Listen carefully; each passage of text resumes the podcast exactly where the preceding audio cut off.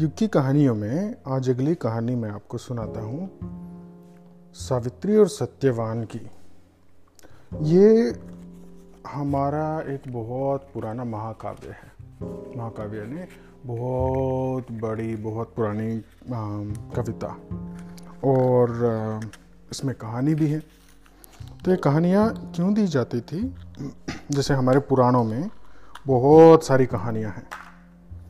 तो जो गहरी बात होती थी, गूढ़ बात, उसे सिंपल तरीके से समझाने के लिए, जैसे अब आप सीखते हो, कहानियों में बहुत सारी शिक्षाएँ लेते हो ना तो वो मैसेजेस देने के लिए, शिक्षाएँ देने के लिए कहानी बताई जाती थी। और उसी तरह की ये कहानी है सावित्री और सत्यवान की। सावित्री जो थी, वो एक राजकन्या थी, यानी राजा की बेटी। और उस टाइम पे सब लड़कियों को, हमारे धर्म में सनातन धर्म में सबको अपना पति खुद चुनने का अधिकार दिया है। स्वयंवर अपना पति खुद चुन सकती हैं। जैसे बहुत सारे स्वयंवर होते थे, सीता माता का स्वयंवर हुआ था, द्रौपदी का स्वयंवर हुआ था, जब अर्जुन ने मछली की आँख में तीर मार के स्वयंवर जीता था। भगवान राम ने शिव धनुष तोड़ के स्वयंवर जीता था। तो ऐसे ही सावित्री के को कोई योग्य वर नहीं मिल रहा था। उसके पिता भी परेशान हो गई तो उन्होंने कहा कि, सावित्री, तुम अपना वर खुद ही चुन लो। तुम स्वयंवर कर लो।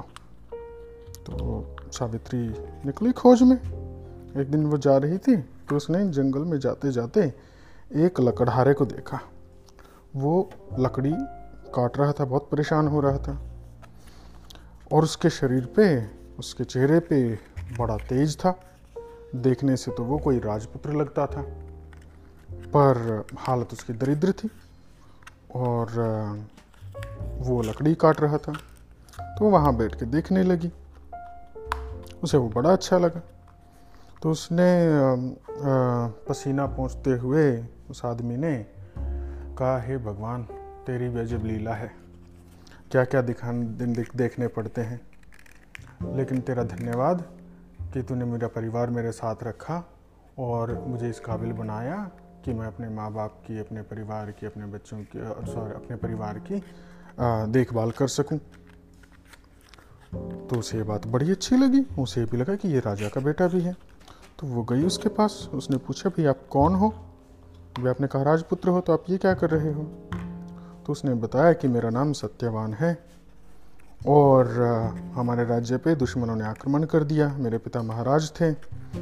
वो हार गए लड़ाई और दुश्मनों ने उनकी आँखें भी फोड़ दी। अब वो अंधे हैं और अब मैं अपने परिवार को माता पिता को लेके सगे संबंधियों को लेके, अब सारी ज़िम्मेदारी उनकी मेरे ही ऊपर है। तो मैं लकड़ी काटूँगा तो घर में चूल्हा जलेगा। मैं कुछ ले जाऊँगा तो वो खा पाएँगे। तो सबकी ज़िम्मेदारी मुझे ही उठानी है और अपना खोया हुआ गौरव भी वापस हासिल करना है। तो सावित्री को ये बात बड़ी अच्छी लगी कि अरे वाह, ये जिम्मेदार इंसान है। मुझे ऐसा ही, इंसान ऐसा ही पति चाहिए जो जिम्मेदार हो, जो मुश्किलों से भागे ना और वो मुश्किलों से परेशान होके गिव अप ना करे। और इसको फैमिली की रिस्पॉन्सिबिलिटीज़ की भी की ज़िम्मेदारी लेनी भी आती हो। तो वो जो उसने माला लेके सावित्री ने उसके गले में माला डाल दी और स्वयं कर लिया कि मैं आपको अपना पति स्वीकार करती हूँ और आपके आ, सारे कामों में मैं आपकी मदद करूँगी। मैं भी एक राजकन्या हूँ। और ये कह के वो बोली कि मैं अपने पिताजी को बता के आती हूँ आप जब तक अपना ख्याल रखें। तो वो गई घर पे वापस। उसने अपने पिता को बताया कि मैंने अपना पति चुन लिया है। सत्यवान नाम है और वो राजा का बेटा भी है लेकिन उनका राज्य छिन चुका है। लेकिन वो अपनी ज़िम्मेदारी समझता है परिवार की ज़िम्मेदारी समझता है और मुझे अच्छा लगा मेरे योग्य वर वही है। तो भी वहाँ पे नारद मुनि आ गए। उन्होंने कहा महाराज अपनी कन्या को रोकिए इसे कहिए कि वो आ, माला वापस ले लो और स्वयंवर ना करे। तो उन्होंने कहा क्यों? ऐसा क्यों? तो नारद मुनि बोले कि मैंने सत्यवान की कुंडली देखी है और उसकी आयु सिर्फ़ एक साल की बची है। कुंडली यानी जन्म कुंडली हॉरोस्कोप बर्थ चार्ट और एक साल में, एक साल बाद उसकी मृत्यु हो जाएगी। तो आपकी कन्या तो विधवा हो जाएगी, उसके बाद क्या फ़ायदा है? तो सावित्री बोली कि देखो, अब तो मैं अपना कर्म कर चुकी हूँ। और मैं आर्य कन्या हूँ और आर्य कन्या एक पतिव्रता होती है जिसे मैंने एक बार पति मान लिया है चुन लिया है मन से तो वही मेरा पति है। और मैं ये भी नहीं कर सकती आ, कि मैं एक सैयावासिनी हूँ। एक सैयावासिनी यानी कि एक ही पति के साथ में आ, रहना एक जिसे शादी कर ली उसी के साथ में निभाना। ये हमारी परंपराएँ होती थी। इसीलिए आपको पहले अधिकार दिया जाता है स्वयंवर का। कि आप अपनी मर्ज़ी से चुन सकते हो सोच के समझ के जैसा आपको चाहिए दे के आप सही डिसीज़न लो। और जब आपने अगर डिसीज़न ले लिया है तो उसको फिर आप निभाओ उसके ऊपर कायम रहो। क्योंकि आम, उसी से हमारे फिर आगे नेक्स्ट जनरेशन जो है वो चलती है। और इन्हीं नियमों के कारण हमारी एक अच्छी सोसाइटी बनी रहती थी एक सभ्य समाज होता था। क्योंकि गृहस्थ हमारे चार आश्रम हैं, विद्यार्थी जीवन, जब हम पढ़ते हैं गृहस्थ आश्रम जब हम जॉब करते हैं, शादी करते हैं, बच्चे होते हैं, फिर वानप्रस्थ और फिर संन्यास। तो गृहस्थ के, जब क्योंकि सावित्री की शादी हो गई थी तो उन्होंने नारद मुनि बोले कि बेटा, तुम्हें पता है ना कि गृहस्थ जीवन के पाँच मुख्य यज्ञ हैं। यज्ञ तो और भी हैं, वेदों में बहुत सारे, कुल 21 यज्ञ होते हैं। लेकिन जो गृहस्थ आश्रम है, गृहस्थ के पाँच यज्ञ होते हैं। पर तुम वो यज्ञ, उसकी तो आयु थोड़ी है, कैसे करोगी? तो सावित्री ने पूछा, आप मुझे बताइए, कौन से कौन से पाँच यज्ञ होते हैं? तो उन्होंने कहा, सबसे पहला तो ब्रह्म यज्ञ होता है। ब्रह्म यज्ञ यानी कि जब आप नई क्रिएशन करते हो, अपने बच्चे पैदा करते हो और अगली जनरेशन को अच्छी शिक्षाएँ, ज्ञान नई नई चीज़ें देते हो। तो पहले क्या करते थे? पहले तो हर रोज़ सुबह उठ के माँ होती थी, पापा होते थे, वो लोग उठ के रोज़ सुबह गीता पढ़ते थे, रामायण पढ़ते थे, महाभारत पढ़ते थे और उसकी कहानियाँ बच्चों को सुनाते थे। उसी से वो बच्चे बहुत सारी चीज़ें सीख जाते थे।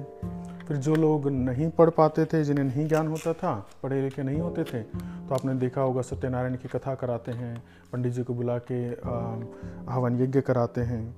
तो वो इसलिए हम कराते थे कि चलो अगर हमारे पास नॉलेज टाइम नहीं है तो हम आ, इस तरह से ये परंपरा निभा सकते हैं। फिर गुरुकुल में भेजा जाता था बच्चों को। यानी कि आपने नई क्रिएशन की और उसको ज्ञान दिया। ये था ब्रह्म यज्ञ। दूसरा होता है देव यज्ञ देव यज्ञ यानी कि देव वो होते हैं जो हमेशा देते हैं। और उसलिए उसके हम, उनके रिस्पेक्ट करते हैं। अब ये देव कौन कौन से थे? नेचर जो भी हमें अपने नेचर का ध्यान रखना है। तो जैसे सूर्य हमें गर्मी, रोशनी देता है, उसके बिना जीवन संभव नहीं है। चंद्रमा शीतलता देता है दिन रात टाइम बताते हैं, नदियाँ बहती हैं, है ना? हवा चलती है। तो ऐसे ही हमने पवन देव बनाए। उनको पवन देव नाम दे दिया। क्योंकि हवा आपसे कभी कोई पैसा या टैक्स थोड़ी लेती है कि आप तो सांस ले रहे हैं हम। सांस लेते लेते हवा आ रही है। तो हमने उन्हें पवन देव कहा सूर्य देव कहा चंद्रमा देवता कहा। और उनके लिए फिर हम कुछ प्रमुख यज्ञ होते थे। अब जैसे आ, सूर्य यज्ञ क्यों करते हैं हम? अब सन जो है बहुत ड्राई है बहुत हॉट है। और उसके पास पानी नहीं है। जब हम सुबह रोज सूर्य को जल देते हैं तो हम सूर्य देवता को आदर प्रणाम करते हैं कि आपसे हमें जीवन मिलता है। और सूर्य देव क्या करते हैं फिर? थोड़ा थोड़ा थोड़ा थोड़ा पानी सोख लेते हैं। हमारी नदियों से, हमारे समुद्रों से, अगर आप कपड़े बाहर सुखाते हो, क्या है, कपड़े कैसे सूख जाते हैं धूप में? सन की हीट से इवेपरेट हो जाता है पानी। इवेपोरेट जो बता देगा इवेपोरेशन कंडेंसेशन एंड प्रेस्टिपेशन तो वो पानी जाता है। तो ऐसे ही हम उस सूर्य भगवान को रोज़ सुबह तर्पण करते हैं। अपनी अच्छी आदतें हमारे जीवन में उससे आती हैं। एक तो निरंतरता बनती है। हम अपना कंसिस्टेंसी um, एक लाइफस्टाइल बनाते हैं। सुबह उठते हैं नहाते हैं सूर्य को जल देते हैं। उससे हमें हमारी लाइफ में ग्रेटिट्यूड आ गया धन्यवाद आ गया। और उसके साथ साथ एक रूटीन भी बन गया। तो इससे ये ओवरऑल लाइफ के लिए सोसाइटी के लिए ग्रेटिट्यूड के लिए बहुत अच्छा होता था। तो पहला हो गया ब्रह्म यज्ञ जहाँ ज्ञान देना है। दूसरा हो गया देव यज्ञ जहाँ पे अपने ग्रेटिट्यूड रखना है नेचर का ध्यान रखना है और आ, सारी पूजा जो हम करते हैं हवन यज्ञ एनवायरनमेंट को साफ़ रखने के लिए वो करना है। तीसरा होता है पितृयज्ञ पितृयज्ञ यानी कि पितरों की, जो बड़े हैं, उनकी सेवा करना, उनका अच्छा ख्याल रखना। आपने देखा होगा कि, जब भी घर में बड़े होते हैं तो सबसे पहले खाना बड़ों को खिला के उसके बाद छोटे खाना खाते हैं। माँ बाप हैं सास ससुर हैं तो उन्हें आपको खाना खिलाना होगा। और उनकी रिस्पेक्ट करनी होगी, उनका ध्यान रखते हैं हम। क्योंकि वो उस जनरेशन ने, की वजह से ही अगली जनरेशन है और उनके नॉलेज को, उनकी सारी चीज़ों को हम रिस्पेक्ट देते हैं। तो ये हो गया पितृयज्ञ। उसके बाद चौथा यज्ञ जो होता है, वो होता है अतिथि यज्ञ अतिथि यानी कि जब भी कोई आपके घर आया है तो आप उसका सम्मान करते हो। अब पहले ऐसे होता था कि कोई भी अतिथि देवो भव बोलते थे। कोई भी अगर आया है तो उसको खाना खिलाए बिना, उसको पानी पिलाए बिना आप कभी नहीं भेजते थे। कि किसी के द्वार पे आया है। और इसकी गरिमा कैसे रखते थे, वो था पांचवा यज्ञ, भूत यज्ञ। भूत यानी घोस्ट वाला भूत नहीं, भूत यानी समय का, अपने समय को अच्छा बनाना, अपने जनरेशन को अच्छा बनाना। क्योंकि हमारे सनातन धर्म में गरीबी जो है, दरिद्रता, वो पाप समझी गई है। क्योंकि एक सभ्य समाज तभी बन सकता है जब एक परिवार संपन्न होगा, कोई किसी से चोरी नहीं करेगा। अगर आपके पास सब कुछ होगा तो आप चोरी क्यों करोगे? आप किसी दूसरे के पैसे पे क्यों नज़र डालोगे? किसी के पास कोई चीज़ आपके पास सारी है तो नहीं करोगे ना? तो ऐसे ही वो बहुत यज्ञ होता था, जिसमें कि घर की आप भी आप देखोगे, जो मम्मी होती हैं या फिर नानी, दादी होती हैं, वो बहुत थोड़े थोड़े थोड़े थोड़े पैसे सेव कर लेते हैं, कंजूसी करके। अगर मान लो ले लेके आए आप सौ रुपये लेके आए हो तो उसमें से पाँच रुपये सेव कर लिए। फिर वो थोड़े थोड़े थोड़े थोड़े सेव करके वो ग्रो कर गए। और इमरजेंसी के लिए आपने एक फंड रख दिया। है ना? भूत यानी पास्ट प्रेजेंट एंड फ्यूचर तो इमरजेंसी के लिए भी आपने फंड्स बचा के रखे हैं। और उनको फिर इन्वेस्ट करना ग्रो करना आ, अपनी दरिद्रता को दूर करना।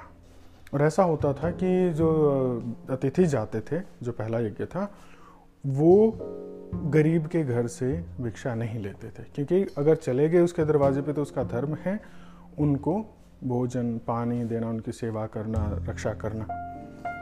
तो इसीलिए वो खुद ही देखते थे कि भाई जिसके पास मान लो कोई बहुत गरीब है है ना, जिसके पास कोई आभूषण नहीं है, लग रहा है कि उसकी हालत ख़राब है तो उसको लोग परेशान नहीं करते थे और मदद करने के लिए ही जाते थे। और भिक्षा मांगने के लिए देखते थे कि कोई संपन्न परिवार हो, जिसके आदमी औरतों ने जेवर पहन रखे हैं और उनकी आर्थिक स्थिति अच्छी दिखती है, घर अच्छा है तो वो एक बैलेंस बनाया जाता था और जो नहीं होता था जिनके घरों में, वो अपने आप को संपन्न बनाने के लिए कोशिश करते थे। तो ये हमारे पाँच यज्ञ होते हैं गृहस्थ आश्रम के। ब्रह्म यज्ञ देव यज्ञ पितृयज्ञ अतिथि यज्ञ और भूत यज्ञ तो नारद जी बोले सावित्री से कि सावित्री तू कैसे ये सारे यज्ञ करेगी? आम सास ससुर तेरे बूढ़े हो चुके हैं। हम्म, क्यों इतनी परेशानियाँ ले रही है तू? बूढ़े अंधे हो चुके हैं आँखें फूट चुके हैं पता नहीं ज़िंदा बचेंगे नहीं बचेंगे। तो बोली अच्छा है ना फिर तो मैं पितृयज्ञ और अच्छे से कर पाऊँगी। और उन्होंने कहा कि ब्रह्मयज्ञ एक साल बाद तो मर जाएगा कहाँ से तुम बच्चे पैदा करोगे? और कैसे तुम तुम्हारे पास तो कुछ भी नहीं है। कैसे तुम अतिथियों को खिलाओगे? कैसे तुम सेविंग तूने तो कभी कुछ किया ही नहीं है तो तो राजा के महल में पली बड़ी है। तुझे थोड़ी पता है कि कैसे मेहनत करते हैं, सारी चीज़ें करती हैं। तो सावित्री बोली, अगर वो राजा का लड़का होके जंगल में लकड़ी काट के चूल्हा जला के, अपनी आँखें फुड़वा के और परेशान हो के जीवन काट सकता है, ज़िम्मेदारी ले सकता है हँसते हँसते तो मैं भी कर सकती हूँ। वो मेरे लिए एक प्रेरणा का स्त्रोत्र रही है। अब तो मैंने निर्णय ले लिया है अब मैं पीछे हटने वाली नहीं हूँ। अब नहीं मानी सावित्री ने अब गई और वो लोग आ, साथ रहने लगे वो सेवा करते साथ रहते उन्होंने धीरे धीरे अपनी एक झोपड़ी सी बना ली और वो ऐसे एक साल निकल गया। जब एक साल हो गया तो एक साल बाद तो उसकी मृत्यु निश्चित थी सत्यवान की। सही समय पे यमराज आए सावित्री को ले जाने के लिए और सत्यवान को ले जाने के लिए। तो उस दिन सत्यवान को सर में दर्द हो गया, भयंकर। बोला, सावित्री, मुझे बहुत दर्द हो रहा है। तो सावित्री बोली, आप एक काम करो, आप मेरी गोद में लेट जाओ और मैं आपका सर दबा देती हूँ, आपको थोड़ा आराम मिलेगा। अब सत्यवान लेट गया, सामने यमराज आए, उनने कहा, देखा कि सत्यवान, अब तो तुम्हें चलना पड़ेगा। उसकी देह से प्राण खींच के ले जाने थे। पर सावित्री में सतित्व की शक्ति थी। सत्य सत्य क्या होता है? सती बोलते थे जिनमें सच, सच्चाई की शक्ति होती थी। जो लोग बहुत साधना करते थे, सच्चे मन से होते थे और अपने सत्य पे कायम रहते थे तो उन्हें एक बल मिल जाता है, उसे कहते हैं सत्य का बल। और जो लड़कियाँ होती थी तो वो आ, सती होती थी। सती जिससे कि उन्हें जो बिल्कुल प्योर हैं जिनमें कोई मन से तन से धन से किसी तरह से उनमें कोई करप नहीं किया उन्होंने अपने मन को। और उस सतीत्व के बल पे वो बहुत बार ऐसे कहते थे कि अगर हमारा सतीत्व सही है तो वो श्राप दे के अपनी शक्तियों से, अपने ओज से सामने वाले को हरा देते थे, रोक देते थे। जैसे दुर्गा माता ने किया था, जब वो बैठी थी विंध्यावासिनी पर्वत पे तो शुम्भ निशुम्भ ने देखा कि बहुत सुंदर औरत है तो उन्होंने अपने सेनापति धूम्र विलोचन को भेजा था। कहा कि जाओ तुम, ले आओ, दुर्गा को पकड़ के यहाँ। तो वो दुर्गा माता ने क्या कहा था कि मैंने तो भाई ये शपथ ली है कि जो भी पराक्रम में लड़ाई में मुझे हरा देगा मैं तो उसी से शादी करूँगी। तो बोला अच्छा इतना घमंड? चल मैं तुझे अभी पकड़ के ले चलता हूँ। उसने बाल पकड़ने के ले जाने की कोशिश करी दुर्गा माता को। तो दुर्गा माता ने अपने सतित्व के बल से ही उसे हम्म, हुंकार करके वहीं पे भस्म कर दिया। तो ऐसे ही सावित्री के पास भी बहुत बल था और यमराज उससे डरते थे डर गए कि देखो सावित्री मैं तुम्हें नहीं छू सकता हूँ। जब तक ये तुम्हारी गोद में लेटा है और तुमने इसका सर पकड़ रखा है मैं इसके सहस्त्रार चक्र से प्राण नहीं ले जा सक निकाल सकता। सहस्त्रार चक्र होता है हमारा सर में। आ, तो तुम्हें इसे छोड़ना ही पड़ेगा। बोले आप में हिम्मत है तो ले जाओ। मैं तो मना नहीं कर रही। अब यमराज बड़ी मुश्किल में। अब यमराज ने क्या किया? थोड़ा जैसे अपने पावर से तिकड़म लड़ाया लड़ाया और बहुत गर्मी कर दी, जिससे कि सत्यवान को सर में दर्द था, उसे बहुत प्यास लगी। तो उसने कहा कि, सावित्री, मुझे बहुत प्यास लगी, ऐसा लग रहा है मेरे तो प्राण ही निकल जाएँगे। तुम मुझे थोड़ा सा पानी पिला दो, कहीं से भी जाके, नहीं तो मैं घट सूख रहा है मेरा, घट यानी गला सूख रहा है और मुझे पानी चाहिए। अब सावित्री देख रही थी, लेकिन ये भी ज़रूरी था कि उसको पानी पिलाएँ। तो सावित्री, जैसे ही पानी लेने गई, उठी तो यमराज ने उसके प्राण खींच लिए। अब ये सारी चीज़ें सत्यवान नहीं देख पा रहा था, सिर्फ़ सावित्री और यमराज देख रहे हैं। जैसे ही जाने लगे तो सावित्री सामने आके खड़ी हो गई कि आप नहीं ले जा सकते, जाना है तो मेरे ऊपर से लांग के चले जाओ। तो उन्होंने कहा, सावित्री, तुम मुझे परेशान मत करो। देखो, ये समय हो गया मुझे जाना ही पड़ेगा और तुम ऐसा नहीं कर सकती हो। तो बोले, देखो, मैं तो नहीं हट रही हूँ। तो यमराज बोले कि, चलो, एक काम करो, मैं तुम्हें तीन वरदान देता हूँ। तुम मेरे से वरदान ले लो, जो चाहिए ले लो, धन, सोना, चांदी, जो कहोगी, राज्य, सब कुछ, सारी चीज़ें दूसरा पति, मैं सब कुछ तुम्हें जो जैसा चाहिए वो होगा। छोड़ो इसको, एक साल इसके तो टाइम पूरा हो गया है। तुम अपना किसी दूसरे से शादी कर लो, है? और अच्छा सा राज्य, महल, सब कुछ लेके, चलो मांग लो, तीन वर मांग लो। तो सावित्री ने मांग लो, बाकी ठीक है। जो तीन वर अगर आपने मुझे देने हैं तो पहला वर मुझे ये चाहिए कि जो मेरे माता पिता मेरे ससुर हैं, उनकी आँखें ठीक कर दें और उनकी बीमारियाँ सारी करके उन्हें निरोगी स्वस्थ कर दें। राज ने सोचा कि यार, ये कैसी बात है? फिर बोले, चलो, ठीक है। कर दिया, ठीक होगी अब बोले, दूसरा वचन। दूसरे वचन में उनको, उनका खोया हुआ राज्य वापस मिल जाए। तो यमराज सोचने लगे अच्छा देखो एक काम करो वो ठीक हो गए हैं उनसे जाके कहो कि वो अपने सारे राजाओं के साथ अलायंस बनाएँ। जितने आसपास के उनके मित्र राजा हैं उनसे जाके बात करें सेना इकट्ठी करें वो उनकी मदद करेंगे। मदद करके अपने दुश्मन के ऊपर चढ़ाई करें उसके बाद आ, वो जीत जाएँगे। बोले अच्छा चलो ये भी हो गया। अब तीसरा वरदान। बोले तीसरे वरदान में मुझे निष्कलंक एक अच्छी संतान चाहिए, बेटा चाहिए। तो यमराज ने कहा, ठीक है, चलो वो भी दिया। अब जाने लगे? बोले, आप कहाँ जा रहे हो महाराज? अरे तुम्हें वरदान दे दिए तीनों सावित्री, अब तो छोड़ो। अब तुम अपने धर्म से हट रही हो। अब तो मैं तुम्हें भी पकड़ के ले जा सकता हूँ, अगर तुमने हटे तो। बोले, अरे, आपने तीसरा वचन पूरा कहाँ किया? बोले कि मैंने कहा तो भाई हो जाएगा तुम्हें बच्चा। मैंने कहा कि निष्कलंक, मैं आर्य कन्या हूँ, आप मेरे पति को ले जा रहे हो। और पति के बिना दूसरी शादी मैं करूँगी नहीं। और निष्कलंक संतान कैसे पैदा होगी? कि जिसका ऑलरेडी अगर मैं विधवा हो गई हूँ, मेरे पति मर गए हैं, उसके बाद अगर मुझे बच्चा होता है तो क्या होगा? बदनामी होगी, वो कलंकित होगा तो मुझे तो संतान मेरे पति से ही होगी। और अगर आपने अपना वरदान पूरा नहीं किया, झूठ हुआ आपकी बात तो आपकी तो देवलोक में खिल्ली उड़ जाएगी, धज्जियाँ उड़ जाएँगी। ऐसा कैसे कर सकते हो? यमराज का सर चकरा गया, बोला हाँ बात तो ठीक कही इन्होंने। वो हंसने लगे, सावित्री, तुम अपने सतीत्व पे अडिग हो। और मैं तुम्हारी बुद्धिमता से भी बहुत खुश हूँ। तो देखो सत्यवान को मरना तो पड़ेगा, लेकिन मैं इसे थोड़ी आयु और दान दे सकता हूँ जब तक कि तुम्हारा वंश चले और तुम्हारे हो। तो ठीक है, जैसे एक्सटेंशन देते हैं तो तुम अपने पति को ले जाओ, अच्छी संतान करो अच्छा राज्य करो, अपना उत्तराधिकारी करो और हम फिर मिलते हैं। उसके साथ हँसते हँसते सावित्री सत्यवान को वापस ले गई। तो ये थी आज की कहानी।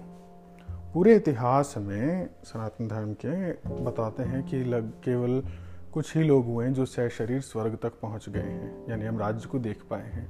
एक तो युधिष्ठिर थे, दूसरी थी सावित्री। और, इस कहानी से अब हमें सीखने को क्या क्या मिला? इस कहानी से एक तो हमने, जो हमारे मेन कर्तव्य होते हैं, पाँच यज्ञ। ब्रह्म यज्ञ देव यज्ञ पितृयज्ञ अतिथि यज्ञ और भूत यज्ञ ये सीख लिए कि हमें अपना घर जीवन कैसे चलाना चाहिए। अच्छी संतान पैदा करनी है, अच्छी नॉलेज पास करनी है, गरीब नहीं रहना है अच्छा संपन्न रहना है, दूसरों की, बड़ों की सेवा करनी है और अगली जनरेशन को बहुत अच्छे से पास ऑन करनी है चीज़ें। दूसरी चीज़ हमने सीखी कि सावित्री ने अपना स्वार्थ नहीं छोड़ा, कि जब उसने जो डिसाइड कर लिया था, अपना डिसीज़न ले लिया था अपने डिसीज़न पे अडिग रही। दूसरों की बातें सुन के वो हिली नहीं। तीसरी बात हमने क्या सीखी? तीसरी बात ये देखी कि उसने अपना स्वार्थ ना देखते हुए पहले, अपना निस्वार्थ धर्म निभाते हुए पहले अपने सास ससुर की आँखें, फिर उनका राज्य, दूसरों के बारे में पहले सोचा सबको, और अंत में अपने बारे में, जैसे हम खाना खिला के दूसरों को फिर खुद खाते हैं तो रिस्पेक्ट उससे हमारे अंदर ही ग्रेटिट्यूड रिस्पेक्ट पेशेंस ये सारी क्वालिटीज़ डेवलप हो जाती हैं। और चौथी उसने बड़ी बुद्धिमता से ऐसी चीज़ मांगी जिसमें कि यमराज अपनी बात में खुद ही फंस गए। तो ए, फिर वही जो शेर मैंने सुनाया था आपको पहले कि कौन सी बात कब कहाँ कैसे कही जाती है अगर ये सलीका हो तो दुनिया में हर बात सुनी जाती है। ये डॉक्टर वसीम बरेलवी का शेर है शायद। तो ये सारी चीज़ें हमने इस कहानी से सीखी। चलिए गुड नाइट अब अगली कहानी में फिर आपसे मिलता हूँ। Bye bye